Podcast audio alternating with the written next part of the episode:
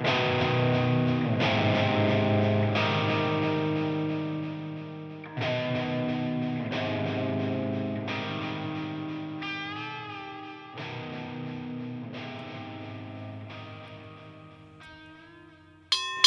There it is. There's the bell to round number six of fight number five, Pacific Coast Boxing. Here we go, folks. Punches and bunches, shoe shines in the corner, hot sauce to the ribs, ganchos al hígado. When in doubt, stick it out. Duro, duro, duro. Pacific Coast Boxing. Alfonso Ruiz here, of course, with Rick Prado. Rick, what's up, man? Hey, how's it going, man? Still a little jet lag from the flight out from St. Louis, but uh, you know, fighting through it. That's right, man. That's right. Rick was gone for a couple days out to the Midwest, beautiful St. Louis. Well, well, weather cooperated for the most part, or yeah, what? for the for the most part, you know, a little uh, you know tornado Yeah. uh, warning, but other than Yeah. that, you know, we're we're good. I was gonna, I was gonna mention to you too. Now, now when I travel and I go out of town, I always try and find boxing gyms. Uh-huh. Um, you know, just to kind of go in there, chat with them, and sometimes get a shirt is kind of cool. But uh, I forgot to mention to you. Yeah, you know, it just the uh, time didn't allow. You know, it was it was a quick uh, Yeah. know, flight out on uh, on Friday, and then uh, flight back on Monday. Yeah, and very um, coincidentally, today being round six, right? Uh, one of the fighters that's going to be involved in the in in round number six fight uh, actually fought out of St. Louis, Rick. Oh wow! One of the greatest heavyweights of all time. Little teaser for the fans, Mm-hmm. real boxing fans. I don't know who I'm talking about because there's really only one heavyweight from St. Louis. Although he wasn't originally from St. Louis, but that's where he ended up moving to. But we'll get to that, Rick. Um, we had the Jamal Herring and Carl, uh, Carl Frampton, Jamal Herring and Shakur Stevenson fight over the weekend. That kind of turned out the way we thought. Yeah. Right. And we both said unanimous decision to majority decision. He ended up knocking him out. Not a surprise. We'll talk about that because, you know, what does that do for the 126 pound or the 130 pound division, I should say? Um, I say 126 because they're talking about a fighter in 126. What does that mean? You got Valdez, etc. Um, but uh, but not surprising, Rick, at all as far as that fight's concerned. Um, we're gonna finally, Rick, finish our huge welterweight tournament today, Rick. Yeah, no, everybody's been asking for it. You know, I'm out in St. Louis, and people are asking, "Hey, when are you going to finish?" They've the, been uh, clamoring, tournament?" Rick. It's it's you know, in, in defense of them, it's probably the longest running tournament, right? Uh-huh. I think we were trying to emulate like real boxing and waiting like three months in between each fight, right? Yeah. we didn't have to do that, but you know, the suspense is killing, folks. Today is the championship. Errol Spence Jr. against Vergil Ortiz Jr. 2 juniors vying for the coveted Pacific Coast Boxing uh, welterweight tournament, Rick. Yeah, Pretty No, big. Yeah, you know, looking forward to it. Yeah, absolutely, man. Um, AJ, Anthony Joshua, Rick has apparently been visiting different gyms, talking to different trainers, which I think is a, a brilliant idea. We talked about it a couple of weeks ago um, in the aftermath of Wilder and Fury. Of course, you know, Wilder ended up sticking with his good close buddy Malik Scott, which is fine. There's nothing wrong with that. But why not seek the guidance, advice, counseling, right, from some sages? So apparently, Anthony Josh has been out talking to Robert Garcia, Virgil Hunter, who of course uh, trained the great Andre Ward. You got uh, the uh, Eddie Reynoso, and of course uh, the great Ronnie Shields. And like AJ says, he says, "Hey, I'm just going to get information, just to get feedback." He's not saying he's firing uh, his trainers at McCracken, I believe. Uh-huh. He's not saying he's firing them or getting rid of them, but he's saying, "Hey, look, if if I can perhaps use some of their advice, and maybe I maybe I do use them for this next fight. What's wrong with saying, hey guys, what is your opinion on what do I got to do to beat Usyk? No, yeah, I mean, you know, makes sense. You know, you get uh, several different opinions, and um, it's only going to make him a, a better fighter. Uh, when you know he, this is how we would have attacked Usyk. This is how Yeah. we would have, you know, and you know, finding somebody's uh, plan or strategy that sounds like it would work the best. Yeah. you know, it's a great idea. Yeah, yeah, exactly, Rick. And I mentioned it a couple of weeks ago. It's no different than a, a problem in, in the business environment, right? In the private sector, you don't just simply settle on one solution. Yeah. right? You typically review and, and um, go through the pros and cons of several solutions, right? Yeah. Just to kind of see which one is going to uh, ultimately address the problem. And in a lot of cases, it may not be the one solution, maybe it's a combination, right? And so you come up kind of with a hybrid problem. We're talking boxing, of course. So why not, in Wilder's case, why not get feedback from other trainers just to see what their opinion is on, you know, is there anything that you can do, any wrinkle, right? Anything that they could add that would have helped beat Tyson Fury. Yeah. And you never know, right? Yeah. You, you never know what uh, what you're going to hear. Um, there's probably a lot of hey, you bulked up way too much. You know, I wouldn't Yeah. have had you bulk up that much. Your advantage, you know, you're already bigger than him. Why bulk up? Right. No, that's exactly right. And again, he could have, you know, he could have gotten four or five different opinions Yeah. and disagreed with all of them, but that's fine. At least he would have gotten takes again, and these are from you know established trainers Yeah. that have a, a, a- track record of winning. So yeah, I thought I thought that was pretty. Uh, I thought that was pretty interesting, Rick. Of course, we got the big fight coming up. I know there's some fights coming up this weekend, but we're just two weeks away, Rick Yeah. from probably the biggest fight left the rest of the year. There's going to be, you know, a lot of good fights and a lot of big name fighters. But as far as championship, of course, we're talking about Caleb Plant and Canelo Alvarez in a couple weeks. I mean, we'll break that one down next week, Rick, but literally we're in countdown mode for that one, man. Yeah, no, looking forward to that one. You know, after their press conference, you know, it uh, there's there's some bad blood built up, and Yeah. uh, I think a lot of people are looking forward to it. Yeah, yeah, yeah. No, exactly. Um, I still think it's going to be lopsided for Canelo. Yeah. But we'll still break down. You know what? What can Caleb Plant do? Right. And we're not the only ones. Right. If you look at the odds, it's it's like it was close to minus five thousand. Yeah. It's like ninety eight percent. Right. And, and and if he's listening out there, you know, it'd probably make the the fight a lot closer. That's exactly right. Yeah. That's exactly right. Somebody ought to somebody ought to tip him in Yeah. and send them the link and say you may just want to listen in because these guys are are pretty good at calling the fights. Mm-hmm. Um, your lock of the week last week came through, of course. Yeah. Xander Zayas Xander did knock him out, but he did win, right? Yeah, he, he did look impressive, and uh, you know, it's uh, top rank is is pretty high on him. Yeah, big time. They're already looking to put him in another card. I think Mm-hmm. uh, first week of December. Okay. So they're not they're not messing around. Okay. So um round 6, Rick, we're in round 6. Mm-hmm. Of course, we always talk about a fight that resonates in the particular episode that we happen to be in. Round 6, I mentioned the heavyweight out of St. Louis. Of course, that is none other than the great Sonny Liston, Rick. Mm-hmm. Uh, unfortunately, in this case, Sonny Liston lost uh, to the young Muhammad Ali. Did not come out for round six, Rick. So the uh, the fight was called after round six, and um, and that was it. And a lot of controversy surrounding that fight. Of course, um, first of all, the fight itself, right, had everything that you can imagine, right? Assassination attempts and threats from to both fighters. Um, you know, Muhammad Ali being in the Nation of Islam, um, a lot of stories um, that went on there, Rick. Secret Service in the odd in in, Yeah. in attendance. I mean, this was in Miami, just an absolute zoo of an event. And then, of course, it ends in controversial fashion with Liston not making it out of the sixth round Yeah. of course, you know, Liston, unfortunately, early in his career, uh, was was backed like the silent partner was connected to the mob, and so you know he always kind of had that that that mark against him. He was always vilified by the press, Rick. No, no, no matter what he did, and so when he didn't make the the he didn't answer the call, the fix was in, is what everybody was Yeah. was saying, right? The reality is, Rick, that leading, you know, in the training camp leading into that fight, he had already hurt his shoulder. He already hurt his shoulder. He had a stinger on his left elbow, so he was already injured. Sonny Liston's um, biggest advantage, by the way, is that at six foot two, Rick, he had an 84 inch reach Yeah. the same as Tyson Fury. Think about that. Um, so he had this jab that was like just a piston. It was like a train that hit you.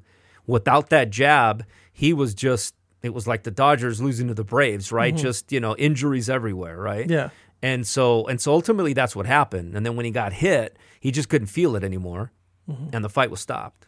Yeah, no, and then um, you know a lot of people forget this. This is actually the last fight for uh, Cassius Clay. Yes, You know, Yes. The the, uh, the next one, you know, he was Muhammad Ali. that's exactly right. Um, but yeah, they they they cited um, you know his uh, he had a torn tendon and and it bled down into uh, a mass into his biceps Yeah. and swelling and numbing the arm. Yeah, no, that's exactly right. Like I said, I um I recently finished a book on him. I just found him to be, you know, a very interesting and intriguing person and I wanted to know more about him.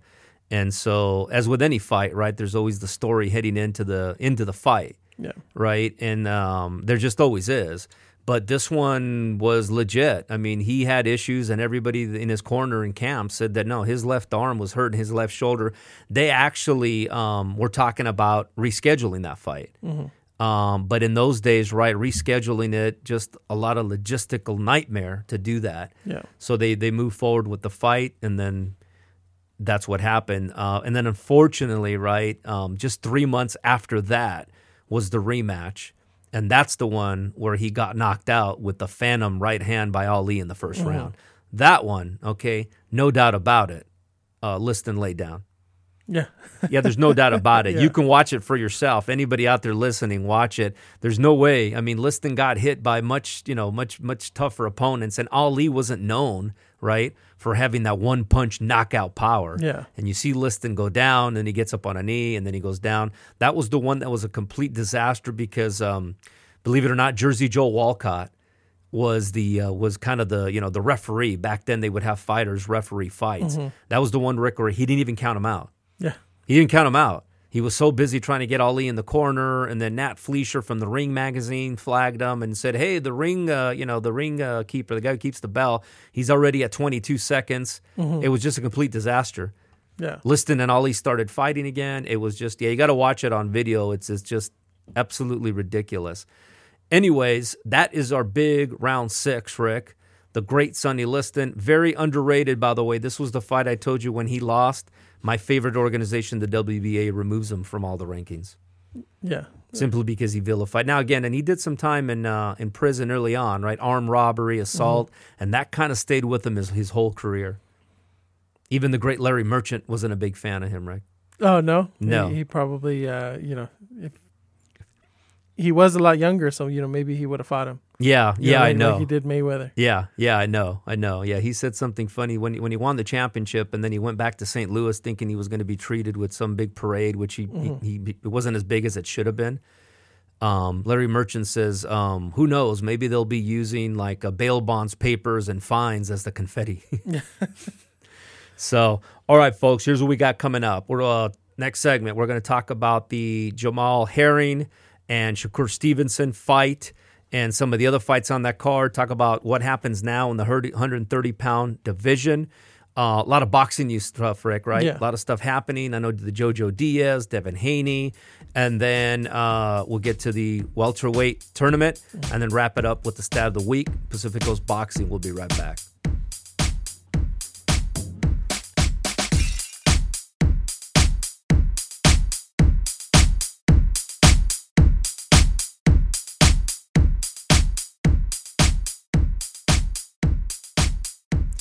Pacific Coast Boxing, Alfonso Ruiz and Rick Prado are back. Uh, yeah, Rick, if uh, definitely recommend the book. It's called uh, Sonny Liston: The Real Story Behind the Ali Liston Fights, but it's really about his life uh, by uh, Paul Gallender. Good book, and you know it's unfortunate. Like I said, Sonny Liston was he was vilified, man. Like nobody wanted him to carry the heavyweight title. Yeah. And, you know, and this is a time, of course, back then when the heavyweight title was like Mr. America. That, that person was, you know, more popular than the president of the United States. So nobody liked, you know, a former felon, black guy, of course, right? Yeah. And he wasn't the most open, jovial, right? But but here's the thing: the people who know him, Rick, good dude. Um, all he wanted to do when he was done boxing is open up a center for kids, right? He felt right that he would be an actual good role model because he had lived the life that those kids did, right? Making bad decisions, running the streets. So he always felt like who better to talk to these kids and tell them that there's hope, right? That you can make it out of the streets with discipline and hard work than me, Yeah. right? Yeah. Well, you know, back then I think uh, people were a little bit less forgiving. You know, it uh, That's exactly right. nowadays, you know, that comeback story, you know, Yeah. everybody likes. That's a very good point, and trust me, yeah, nobody was forgiving of him, but yet the people who knew him said he was nicest guy you'd ever meet, and you know he recognized his, you know, mistakes in the past. But uh, yeah, ended up uh, passing away in Vegas to the very end, and in a very controversial manner. They kind of found him in his bedroom, and it was kind of. Um, they listed it as natural causes, but at that point he was getting involved with some pretty shady characters. Yeah. So you just you don't know what uh, what what eventually happened. Supposedly his house was still available too. By the way, I thought about it. Next time in uh, Vegas, I want to swing by and check it out. Yeah. The, you know where all the stars used to live. But anyways, Rick, we had some fights over the weekend. Let's get into them. First fight was the Stevenson Herring fight, right? Yeah. got- um, so the, the big uh, WBO World Super Featherweight title Yeah. on the line. yeah. Uh, Shakur Stevenson. Uh, he won by uh, TKO in the tenth round. Yeah, complete mismatch, Mm-hmm. right? And we knew it, Rick, right? Again, you know, we said it at the opening segment. We said, you know, unanimous decision, majority decision. Um, you know, it was really the coronation, right, of Shakur Stevenson as the WBO champ. Bob Arum and everybody knew it, Rick, Yeah. right? Um, you know, the the Jamal Herring, yeah, it was a feel good story, right? Former Marine, but if you look at his opponents, Rick, first of all, Stevenson, uh, I'm sorry, Herring had already lost twice, okay, and then he wins the championship against uh, Ito, I believe it was, right? Masayuki Ito is who he wins the championship from.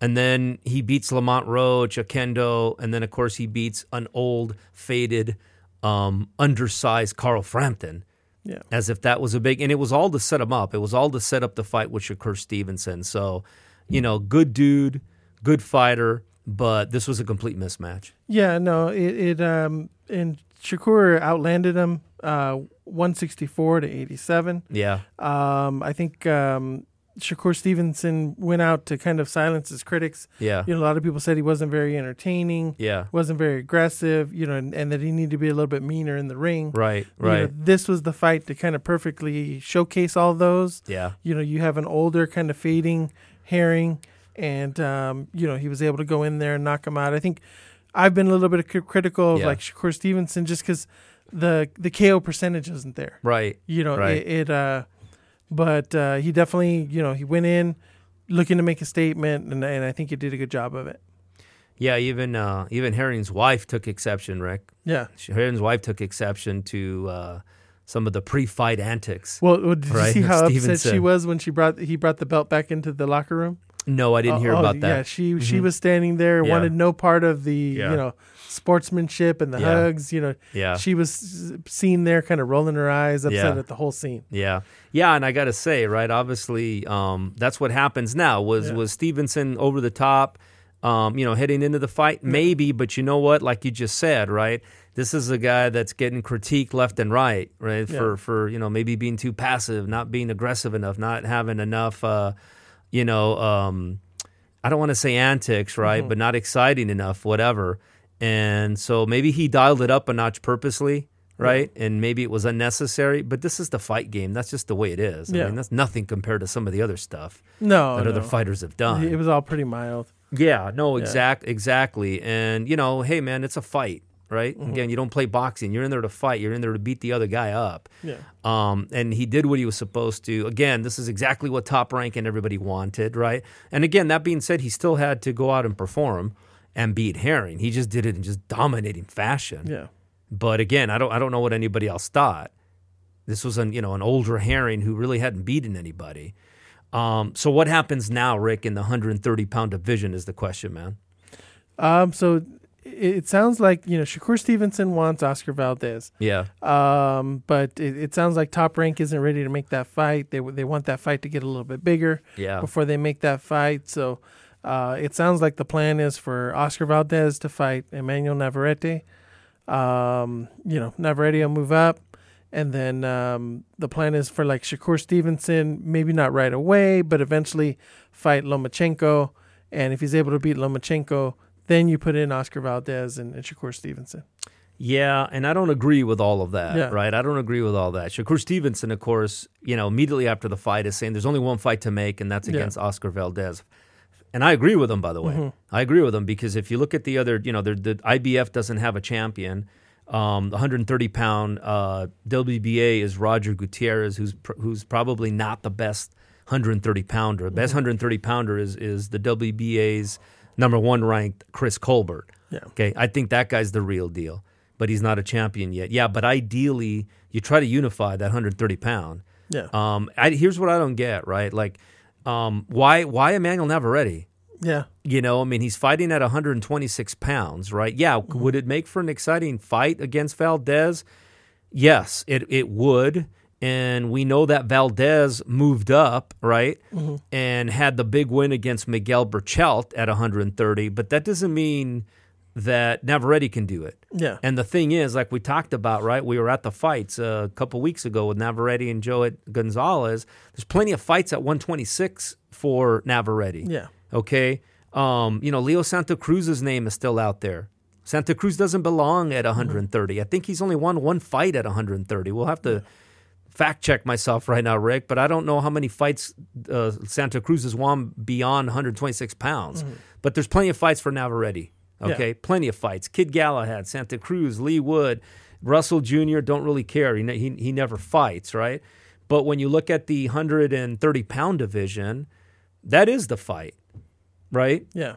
That I mean that that that is the fight. I mean, I don't think you need to see a Shakur Stevenson and Miguel Berchelt. I think that uh, I think he outboxes and beats Berchelt. Yeah, no, I I think um, whenever you have a plan like this, you know, something ends up happening and, and, and your plan gets ruined. Yeah. You know, if, if, if that's the fight to make next, Yeah. make the fight, have the fight, give the fans what they want. Fans want to see it. Yeah, You know, let's not, you know, hey, let's have these guys, you know, win two or three fights down Yeah. and then and then they'll fight each other because it doesn't always work out that way. no, no, it doesn't. And and you know, and why would you want to fight? You know, Lomachenko, who right now is is really sitting, you know, more at the mm-hmm. 135 pound division. Yeah. right? That's a big jump. And that's, you know, not that he can't do it, but that mm-hmm. just, that fight wouldn't make any sense. Because I tell you right now, I don't know if I favor Shakur Stevenson Yeah. e- against, even though he's, a, I think, an aging Lomachenko, mm-hmm. right? I, I don't know who's favored in that fight. So you're right. There's no guarantee. The thing is, right? Every fighter we're talking about, guess what stable they're in, Rick? Right? Top rank. They're they're all with top ranks. So that's the good news, though, right? Is that the fights that we want to be made, the they're all under one umbrella. Uh-huh. That's the good news, right? We're not talking about PBC fighter, you know, or, or uh, Matchroom or Golden Boy. They're all right there. And so, worst case, okay, even though I don't want to see it, worst case is Valdez fights Navarrete and then the winner fights Shakur Stevenson. Yeah. I just don't think that uh, Navarrete is. Uh, I just don't think it's a good idea. Like I said earlier. No, and and um, you know he he did beat uh, Joet Gonzalez, but Yeah. uh, the fight was probably closer than everybody thought it was going to be. Yeah, You know, so what is it going to prove if Valdez is able to knock out Navarrete and you know it it's not even a close fight? no, it's nothing because again, you know, Valdez of course stepped up and beat uh, Miguel Berchelt, but yeah, it's going to be like, well, you beat a smaller guy, you beat a 126 pound guy that's coming up. Be, Don't get me wrong, right? Fr from an entertainment perspective, that fight will be. You just imagine the punch count. Yeah. and that fight. Although I think for Valdez will probably try to turn more of a boxer. Valdez again, remember right? He's he's not in a good situation right now, right? You got the ring, you got ESPN, you got all these organizations that have completely removed them, right, from the 130 pound after testing positive, right? So he's got to redeem himself Yeah. and it's got he's got to redeem himself in convincing fashion. So yeah, beating Navarrete prop would would be a step in the right direction. Uh-huh. But if I'm Navarrete's manager, Rick, I'm, there's no way I do that fight. Yeah.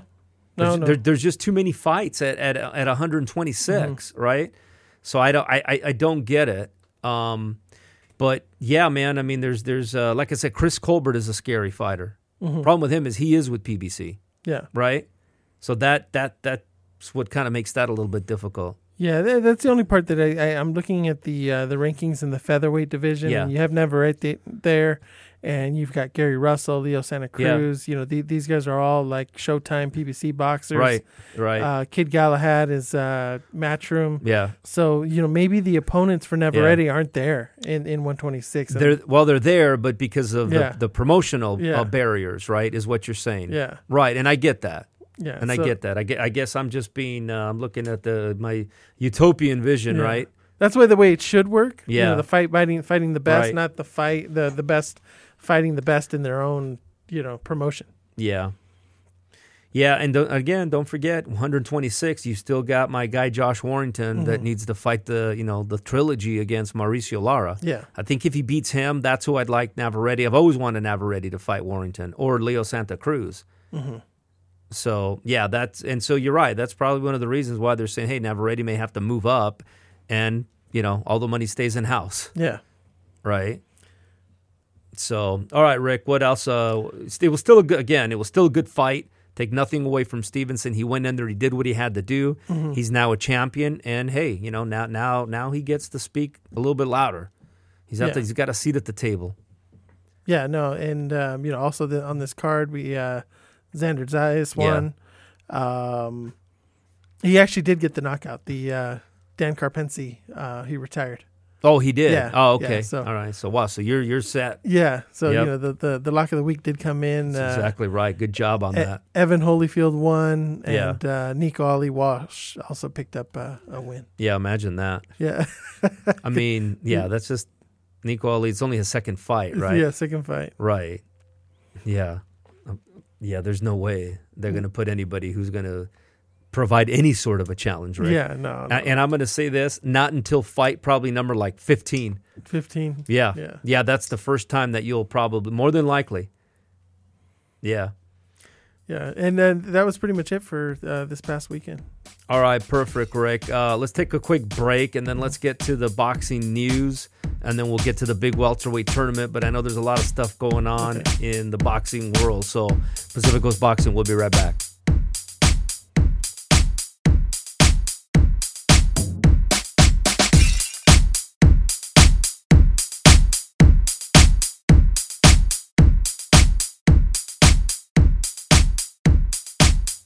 Coast Boxing, Alfonso Ruiz and Rick Prado are back. All right, Rick, before we get into the news, we do have uh, a pretty busy uh, fight card Yeah, coming up this weekend. yeah. So um, on Friday um, from London, ESPN Plus is is having a card uh, headlined by uh, Archie Sharp, Yep. uh, junior middleweight. Uh, there's not the, the big fighters in these cards, but uh, if if you want to see boxing this weekend, there's plenty of it. Yeah. Um, Saturday uh, from New York, you've got ESPN Plus, Jose Zepeda versus uh, Josue Vargas, junior welterweights. That's probably the highlight Yeah. of the weekend. Mm-hmm. Um, also on the zone from London, you've got uh, Chantel Cameron versus uh, Mary McGee, Yeah. and this is for the WBC junior welterweight title. Yeah. and for McGee's IBF women's junior weight welterweight title. Yeah, that one should be pretty interesting. Um, also, uh, Showtime has a card from Las Vegas. Now this is this is huge. Yeah. Jamal James Yes. versus Butayev Yes. for James's WBA regular welterweight title. Yeah. Yeah. This is this is my favorite. Yeah, my Yeah. favorite organization, Rick. So you know, Yeah. I, I think people are in uproar because we had a welterweight tournament, That's right. but the champ Jamal James was, wasn't in it. Yeah. How could that be? How Yeah. could we have had a tournament in the WBA champ? Yeah. Give me a break, man. no, no disrespect to these guys, right? But there's no way. Yeah, And again, you know, the WBA with the the gold, the super, the interim, the regular, right? The intercontinental, yeah. the international is just absolutely ridiculous. No, you, there's welterweight champs, um, but uh, their their their name Errol Spence, Ugas, and Terrence Crawford. Yeah, yeah, yeah, exactly, Yeah. exactly. Um, and again, I, I mentioned it, I think a couple weeks ago. You know, I was reading an article, and uh, I don't know who the who the writer was, but he said, you know, don't only blame the sanctioning bodies, right, for having all of these uh, different variations of a, of a championship. What he was saying, Rick, is that some of the, you know, the television, right, they don't want to just stage a fight that has nothing on the line, right? Yeah. That from a consumer perspective, and of course to get all the advertisers, a championship on the line is worth more. Yeah, And so he was just making his case that look, it's not just the alphabet soup organizations that are to blame, right? It's um, it, it's the television, right? Yeah. It's it's they are you know they're, they're they have upward pressure, the sanctioning bodies do to produce championship fights, right? Otherwise, you know, who's going to watch a fight on a Saturday between two guys and there's no title on the line, right? So what's this about? Oh, just two guys fighting. Now you make it the WBA regular welterweight title. Yeah. Now there's something there, and those are apparently worth more money. So something to think about, yeah, right? I still don't. That doesn't exempt the uh, the WBA from my wrath, right? Yeah. At all, right? But okay, it gives you me something to think about. That maybe you know the television, uh, you know, does play a factor at least yeah, right? I'll tell you what, Rick, and you talking about the 140 pound fight between Jose Zepeda and Joshua uh, Vargas. You know, Zepeda's ranked number five. And I'll tell you what's interesting is looking at, uh, and number five in the WBO, two in the WBC. Um, what's interesting is Brandon Lee is top 10. He's ranked number 9 by the IBF. Okay. I hadn't noticed that. That's the uh, the Cameron Dunkin uh, fighter, Yeah. and who's local here out of out of San Diego, who's just made a killing on Showtime. Uh-huh. And I didn't realize that he's all the way up to number nine. Hopefully, that means we see him in a in a more competitive Big fight, Yeah. because I mean he's he's there now. Matter of time before uh, Lazaro and uh, Raul Uh huh. make it up there. Yeah.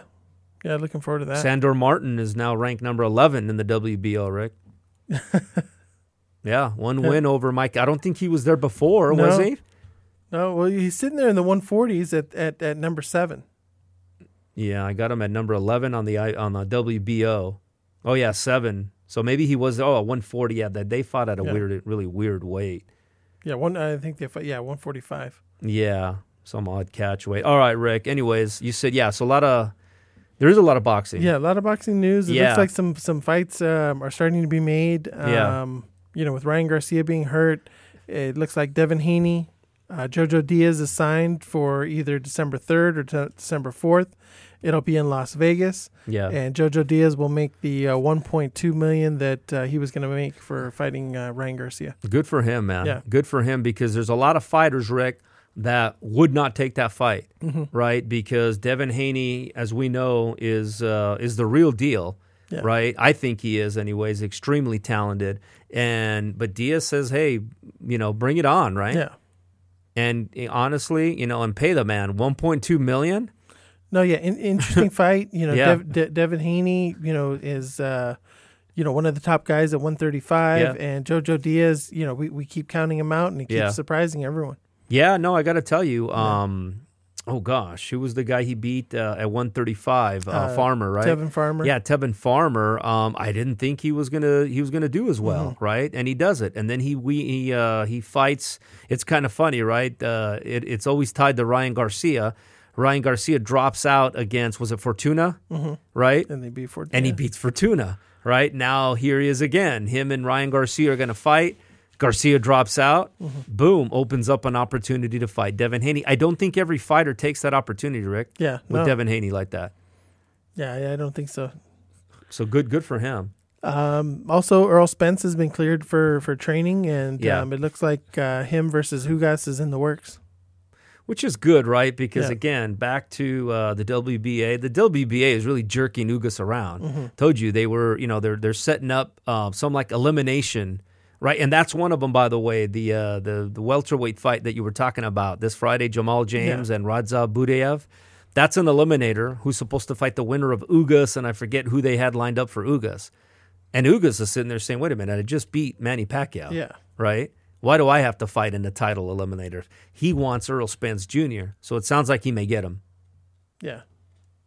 No, yeah, it. Uh, I think that would be a great fight. Um, it'd, it'd be good to see uh, Errol Spence back in the ring. Yeah, and I think that's um, I you know, I would still favor Spence junior but simply because of Ugas's awkwardness, right, and kind of how he fights, and then don't forget um, the Cuban right, Yeah, right, Cuban right? when you know when executed to perfection, no defense. No, no can defense. Yeah, no can defense. So you, you Yeah. never know, right? You, you you give him a shot. What else we got, Rick? Uh, we've got um, Dillian Whyte.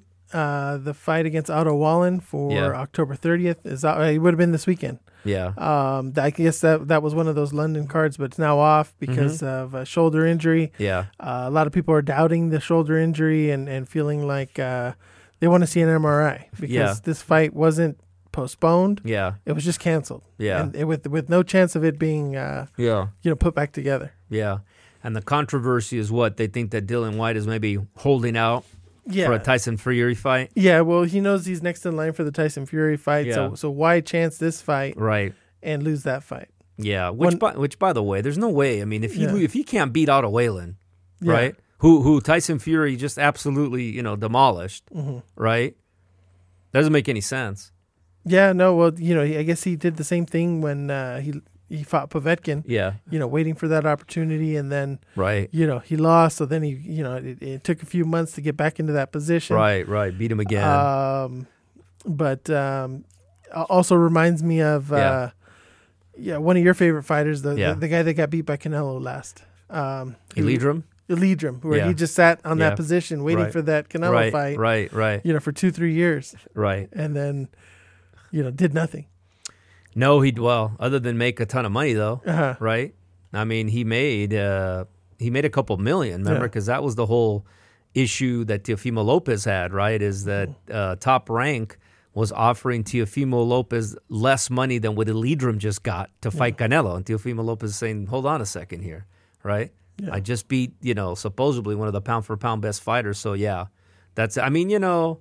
I, I just think it's unfortunate, but again, I, I just I don't know how that all works with the promoters Yeah. and the the you know the the arena they were going to fight. That's just kind of odd Mm-hmm. that there's not going to be any sort of uh, you know negative ramifications financially for him Yeah. to be able to do that. But like you said, right, he's claiming medical injury, right? so it's kind of like that's a workman's comp. Yeah. You know what I mean? But if it was a workman's comp at work, Rick, yeah, they need to get a note from the doctor Mm-hmm. that says, yes, this employee legitimately has, right, an issue that impacts his ability to perform his job. In this case, it's get in the ring and fight. Yeah. So, yeah, I think he should produce some sort of uh, documentation or proof that there's an issue. Yeah. Of course, you can get that any way yeah, you want can to, probably, right? Yeah, you find something on the uh, Yeah. internet. Yep. Um, I don't know how this this waited until just now Yeah. to put this in the boxing news, Yeah. but we have a new WBC Bridgerweight title champion, Yeah. and his name is Oscar Rivas. Yeah. Wow. Imagine. Imagine that. Yeah. Who knows, Rick? I told you last week, you know, we could be talking about this division, you know, 20 years from now and saying, you know, it'll be a trivia. Who was the first Bridgerweight champion? Uh-huh. And Oscar Rivas, you said? Oscar Rivas, he beat uh, Ryan Yeah. Rozicki. Yeah. There you go. Yeah. You know, I don't like the name of it. You know, like Mm-hmm. the you know the Bridgerweight. I, well, actually, they named it after somebody. I'm sorry, it's not what you. Th- it's not what I think. It's not like a bridge between. It's Uh-huh. they're naming it after somebody. Yeah, um, I don't know exactly. Let me see. I can. I, I, I said it a couple weeks ago on one of the podcasts. I Br- forget what it Bridger. Walker. Yes, yes, yeah, Um, oh, yeah, I remember. He's Mm-hmm. from. Uh, he was on uh, Instagram. Yeah. Um, Little kid. He saved Mhm. his four-year-old sister from a stray that's dog right. attack. That's exactly right. That's uh, exactly right. No, so so yeah, that's why. But when you when you hear the name of it, you Mhm. think it's a bridge between you know uh, cruiserweight and heavyweight. Mhm. but that's not what it's for. It's No. for yeah, the the the the, the hero.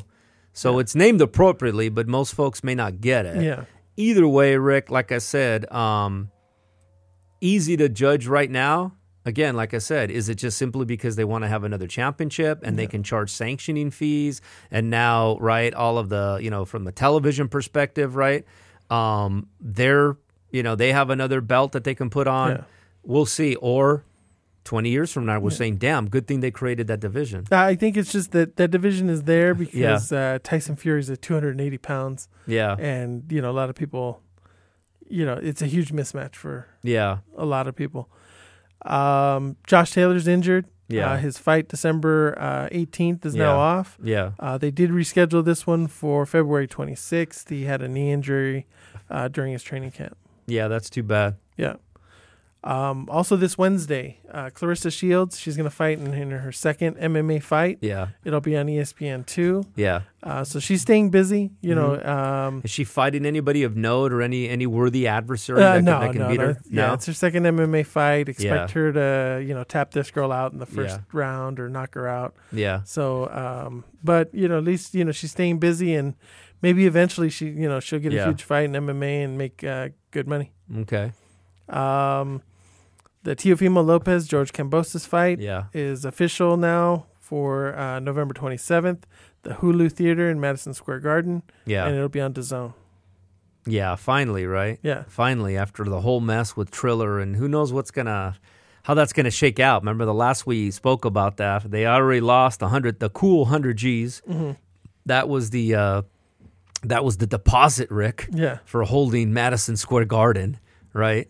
Um, and then I believe it was at the IBF. I think that was kind of holding them hostage. Said, you know, you owe us money as well. yeah, Who knows, right? Like that's not done, is what I'm saying. yeah. No, How they figure that out in court. yeah, they'll figure all that out. um, Oscar Oscar De La Hoya says uh, he's going to go to the next Canelo fight, and he's Yeah. he's he's going to be there to, to support Canelo.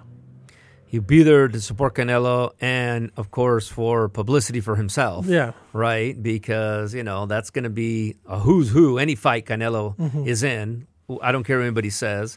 Uh, Canelo is the face of boxing right Yeah. now, right? Draws the most crowd.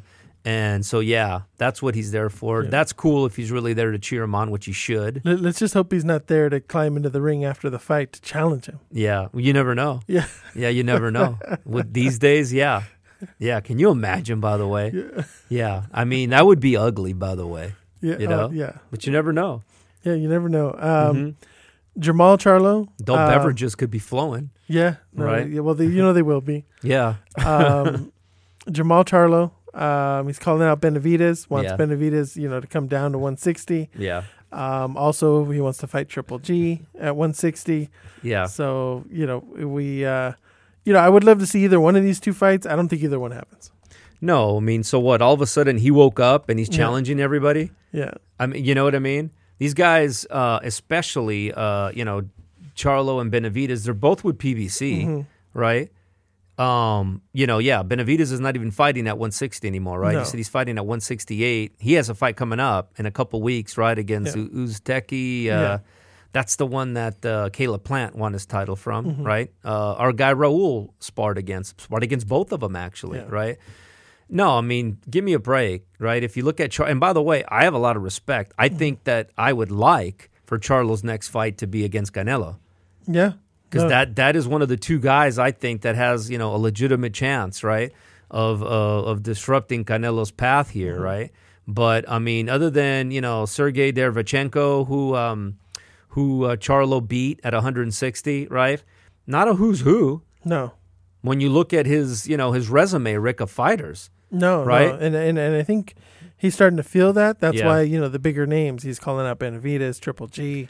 You yeah, know, he wants to fight these guys now. But uh, I'm assuming that both these fights presented themselves a Yeah. few years back. yeah. And he probably turned them down. Yeah, they had to have because Yeah. I mean, again, now earlier on, a couple years ago, yeah, he beat you know Austin Trout, Mm-hmm. legitimate win. Julian Williams, legitimate win. But after that, Yeah. you know, it- you know, it's what they used to say about Joe Louis, the guys he used to fight, the bum of the month club. Yeah. It's what they used to call him. and I mean, yeah, I mean, you look at the guys he's fighting, right? And it's like his name, if he's not careful, it already is. It's becoming stale. Mm-hmm. I don't even think. I mean, how many? Uh, uh, you know, uh, boxing pundits have Jermall Charlo in their top ten pound for pound. Yeah. And, and, and, you would think he would be at 32 and 0, That's what I'm saying. but he hasn't fought anybody. That's the whole problem. So yeah, now all of a sudden he he wants everybody, right? Yeah. Pretty sure those fights can be made. Benavidez told us, right? Uh, Mm-hmm. At the uh, was that at the Dignity Health Sports Center? Yeah, that you know, no idea. He'd love to fight him. Yeah, we'll see. Yeah. Um, Tyson Fury said uh, he plans on fighting in April. Um, and, um, you know, he gets his pick of opponent, uh, Joe Yeah. Joyce or Dillian Yeah. Whyte. Yeah, I mean, honestly, right after the the you know the brutal fights Mm-hmm. that he's had against Wilder, and they have been brutal, Rick. Yeah. Right. He's gone down, uh, you know, multiple times. Um, he deserves a victory lap. Yeah. is what I'm getting to, Rick. You know, he deserves a victory lap to fight an opponent or two, at least one, where he's clearly favored, right? And let him kind of build his legacy. Yeah. I'm okay with that. Yeah. No. Um, you know, and, and he's got to stay busy for the for the winner of Joshua Usyk. Yeah, yeah, exactly. Um, and we'll finish with this, uh, but it looks like there could be for February. You know, I think everybody's been asking, you know, when is this fight finally going to happen? Yeah. Mike Tyson versus Logan Paul. Yeah, I saw that, and uh, that now that's not the um, that's not the better of the Paul fighters. No. Just in case, because not all of our fans may be in tune, but uh, Jake Paul, right, Yeah. is the one that just beat the uh, the MMA guy. What was his name? Woodley, uh-huh. right? Logan is the one who lost, right, to KSI, I think it was, And and lost to Mayweather. and lost to Mayweather recently. That's exactly right. So now he's fighting Tyson. I got to tell you, Rick, I'm interested in this fight. Yeah. you know, because I'm hoping first of all it's an quote unquote an exhibition, but Uh-huh. but they're going to be real fights, yeah. right? Yeah. Eight rounder probably. Yeah, you know, eight rounds, you know, two rounds. Um, Was the fight with Mayweather was was it two minute rounds? No, I don't believe so. I think it, I think it was. So it was three. the full Yeah. three minutes, but eight. Yeah, I mean, no, man, I'm I'm interested because uh, again, it was against um, a, apparently a disinterested Roy Jones junior Mm-hmm. right? But Tyson looked really good Yeah. in that fight against Roy. He really did, right? And so I think he'd be a good opponent. I, Yeah. I, I favor Tyson. I mean, I'm telling you, like that would be a really interesting fight. No, yeah, I think uh, you know you've got the youth. Uh, he's, you know, Logan Paul's got to be taller than Tyson. You Yeah. Know, so um, Yeah. you know, interested to see. You know, And and think about it, right? If Tyson beats Paul, right, Mm-hmm. the next logical fight is to fight his brother yeah, in a mega fight, a mega fight. Yeah. I mean, think about that. Simply because, and I give him all the credit in the world now, what Jake Paul has established, Mm-hmm. right? That fight would be, it's as, I hate to say it, but it, it would be as big as any two regular boxers today. yeah, You know, tell me two other boxers that would fight right now that would generate more revenue, either from, you know, pay per view, uh, sponsors, and at the gate than Mike Tyson and Jake Paul. yeah, Right? No, it, yeah, it do great. Not many, right? Wow. So that's pretty cool. Yeah, I'm looking forward to that. Yeah. And that that's it for the boxing news. All right, folks, we're going to come right back with the culmination, the championship fight to our Pacific Coast Boxing welterweight tournament. Can't wait. Errol Spence Jr. against Vergil Ortiz Jr. We'll be right back, folks. The suspense is finally coming to an end.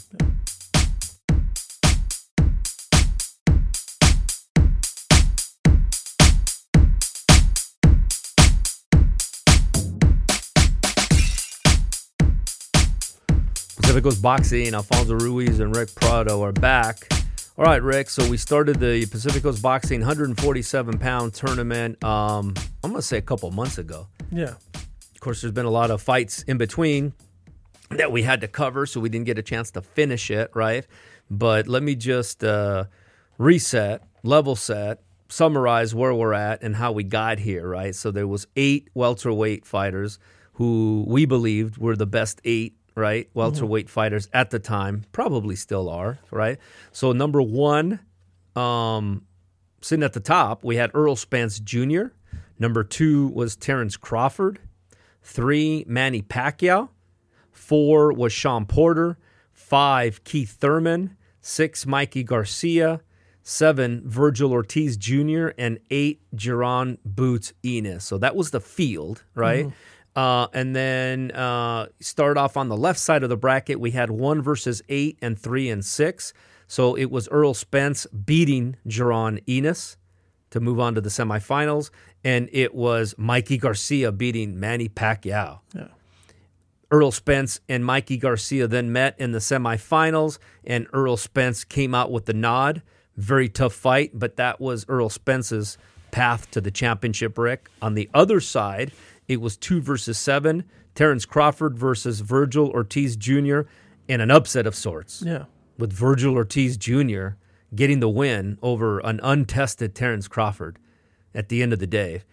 And then the other side of that was Shawn Porter and my guy Keith, one time Thurman, right? Controversial. I don't know how you allowed, how you, what you had to do to twist my arm that day, but we went with Shawn Porter, even though in the real fight, Thurman beat Porter. Well, you know, uh, Shawn Porter's also the one that's going to fight Terrence Crawford here for the He is for the title. Yeah, he is. Yeah. But it is what it is. Shawn Porter made it past Keith Thurman, but did not make it past Vergil Ortiz Jr. Vergil Ortiz Jr. beats Shawn Porter in an exciting fight. I think it was a 12 round split decision. That leaves Rick, Errol Spence Jr., and Vergil Ortiz Jr. for our 147 pound championship, Rick. No, yeah, you know, the, right here you've got a tournament with uh, you know seven great fighters and Keith Thurman, Yeah. and you know, so you know, any any one of them could have you know come through and and, and won this fight Yeah. or this this tournament, yeah. you know, but we're down to the you know the final two, and Yeah. it's impressive too. Yeah, it is. Right now, at, at one point, by the way, he cleaned out the welterweight division, beat Danny Garcia, beat Shawn Porter. We're talking about Keith Thurman, of course, and then goes down once and he, you know, controversial loss. But all right, Rick. So Errol Spence, Vergil Ortiz Jr., experienced to Errol Spence Jr., right?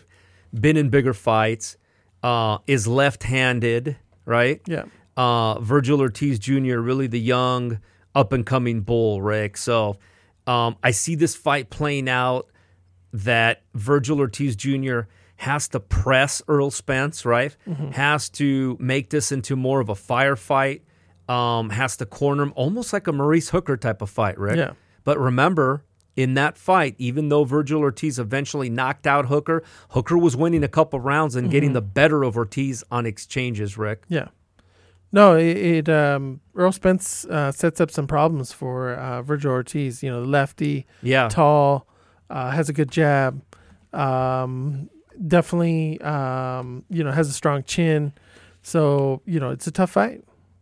Yeah, there's no doubt about it. There's no Yeah. doubt about it. And again, right, you know, you know, you, you look at the last couple fights for Vergil Ortiz Jr., um, where, you know, he won, right? Um, eh, but he's been tested more, right? Again, yes, he, he knocks out uh, uh, Maurice Hooker in round seven, not before Maurice Hooker was putting some rounds in the bank, right? Yeah. And outboxing him. He, uh, he beats uh, uh, Kavaliauskas, but not after Kavaliauskas rocks him in round two, Rick. Yeah. Right? Of course, uh, Vergil Ortiz Jr. eventually takes control and knocks him out in round eight, right? But he's stepping up the competition, which makes sense. But right, we're we're kind of seeing opportunities, right? Now, from a um, tail of the tape perspective, real quick, Rick. So Vergil Ortiz is five ten. Yeah. 70 inch reach uh, at age 23. Errol Spence is five nine and a half, so they're about the same About the height. same height. Um, Errol Spence with the 72 inch reach, so you know, a couple inches in reach, right?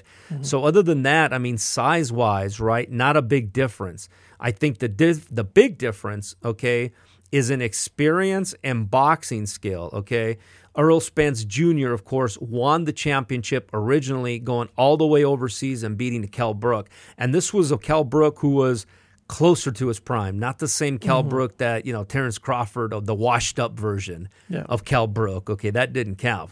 So he beats Kell Brook, he beats Lamont Peterson, Carlos Ocampo. Of course, he beats Mikey Garcia.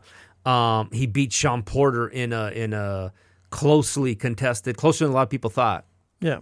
right? And then of course he takes care of Danny Garcia. So experience, right? Um, Errol Spence junior Mm-hmm. Without a doubt, Rick. No, yeah, th- th- this is a fight kind of fight that uh, I see going two ways. You know, Yeah. e- either unanimous decision victory for uh, Errol Spence, or Vergil Ortiz wins by knockout. That, and that's the whole thing, Yeah. right? That's the whole question is can, right? Again, Maurice Hooker. Was not able to sustain, right, the boxing that he did in some of the early rounds. Maurice Hooker was also coming up from 140 pounds, Rick, right? Yeah. Errol Spence Jr. is a natural um, 147 pounder, right? Yeah. Who you would think presumably, right, can sustain the ability to outbox Vergil Ortiz for longer than two or three rounds. The key is can he outbox him and stay away from Ortiz's devastating power, like you said? Yeah. Or will Ortiz eventually catch up to him? And if he does, is he going to wilt? Yeah. Under that, that that's really the question, and and in this particular fight, and what a great fight, by the way. Yeah. So, go ahead. Yeah. Um, no, you you got to like uh, you know Ortiz, you know the younger fighter, Yeah, the power, but is is the experience there where um, he would be able to outsmart and out game plan an Errol Spence. And that's the thing, Yeah. and, and we haven't seen that. We didn't see that. Well, what happened against Maurice Hooker is he finally landed, right? He finally connected, and it was a 140 pound fighter. Kavaliauskas was just tough, right? He's just a tough fighter, and he made a few. I don't want to say mistakes. I give Kavaliauskas credit for for seeing the openings and, and and landing, right? So right, so can he adjust? And you know, now the only thing from Spence Jr. We're talking about. Remember, Spence Jr.'s. Um, there's been some, you know, some bumps in the road here, right, over the last couple of years. You got the car accident, and then of course you got the retina damage, right? So we're talking about, you know, Errol Spence Jr. right now. Yeah. Uh, you know, it is what it is. This is not a, a mythical top ten heavyweight, you know, in their prime. This is we're talking about right now. That's the only thing that concerns me is is this the best Errol Spence, given the car accident, the eye injury. Okay. Yeah. That being said, Rick, what happens in this fight? Who do you got? No, I, I think this is going to be a close fight. You know, um, I think you guys, you have two guys that uh, top of their game. You know, but I, I think Errol Spence wins wins a close decision.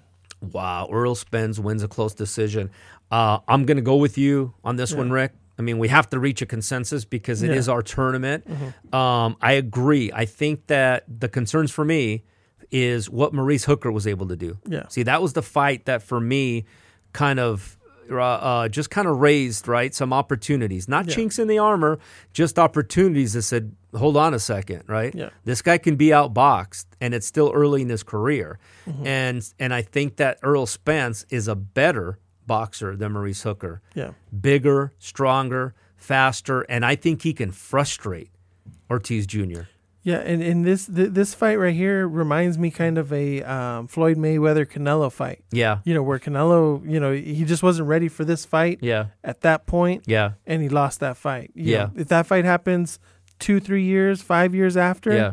You know, Canelo wins. That's a very good point because uh, it's that's a very very good uh, comparison, Rick. That's about the best that I can think of Mm-hmm. Yeah. of of these two types of fighter with the young bull, right, Mm-hmm. with dynamite in his hands, but can he take out? And the thing is, because we're not even talking about taking out a veteran. We're talking about Errol Spence. He's still in his prime. Yeah. right? If it's Errol Spence, you know, five years later, then different, you know, different story. Um, so um, I'm with you, Rick. Yeah. And he's only 31 now. He's not, you know, spring chicken, but he's 31, so he's in his prime right now. Yeah. Right. So there you go, folks. The winner of the Pacific Coast Boxing, which by the way is going to be huge for Errol Spence junior He's winning by not even getting the ring. Yeah. Got to be excited about that. Someone, someone's got to let him know. We're keeping him relevant. Yeah, exactly, man. Um, so there you go. Errol Spence Jr., winner of the eight fight, 147 pound Pacific Coast Boxing Tournament. Wow. All right, we'll be right back with the stat of the week, and then we'll wrap this up.